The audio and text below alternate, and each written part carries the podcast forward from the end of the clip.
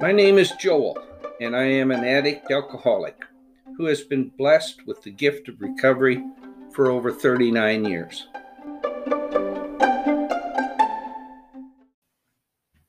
Step 10 Continue to take personal inventory, and when we are wrong, promptly admit it.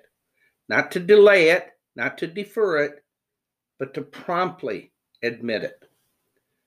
This step does not give you permission to stop taking a personal inventory. It specifically states to continue to do it. It does not say you can take your time to admit when you are wrong. It specifically says when you are wrong, promptly admit it. I don't know about the rest of you, but when I was in the depths of my disease of addiction, the last thing I was doing was taking a personal inventory. And I sure as hell was not going to promptly admit when I was wrong. That is the insidiousness of this disease. We will blame a bartender for a hangover. We are deniers and blamers. It goes against our DNA to recognize our wrongs and promptly admit them.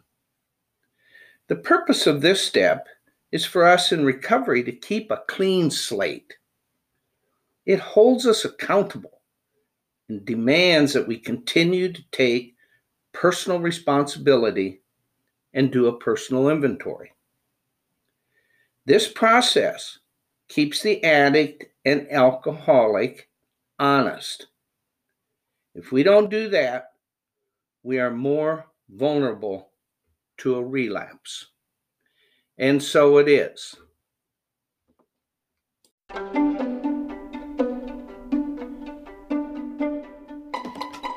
If you are looking for a common sense speaker, help with your business and strategic planning, books by Joel, or continuing education credits in ethics and managing your time to be more efficient and productive, please contact me at speakerjoel at ymail.com or through my websites www.joelcspeaking.com or www.professorsinstitute.com.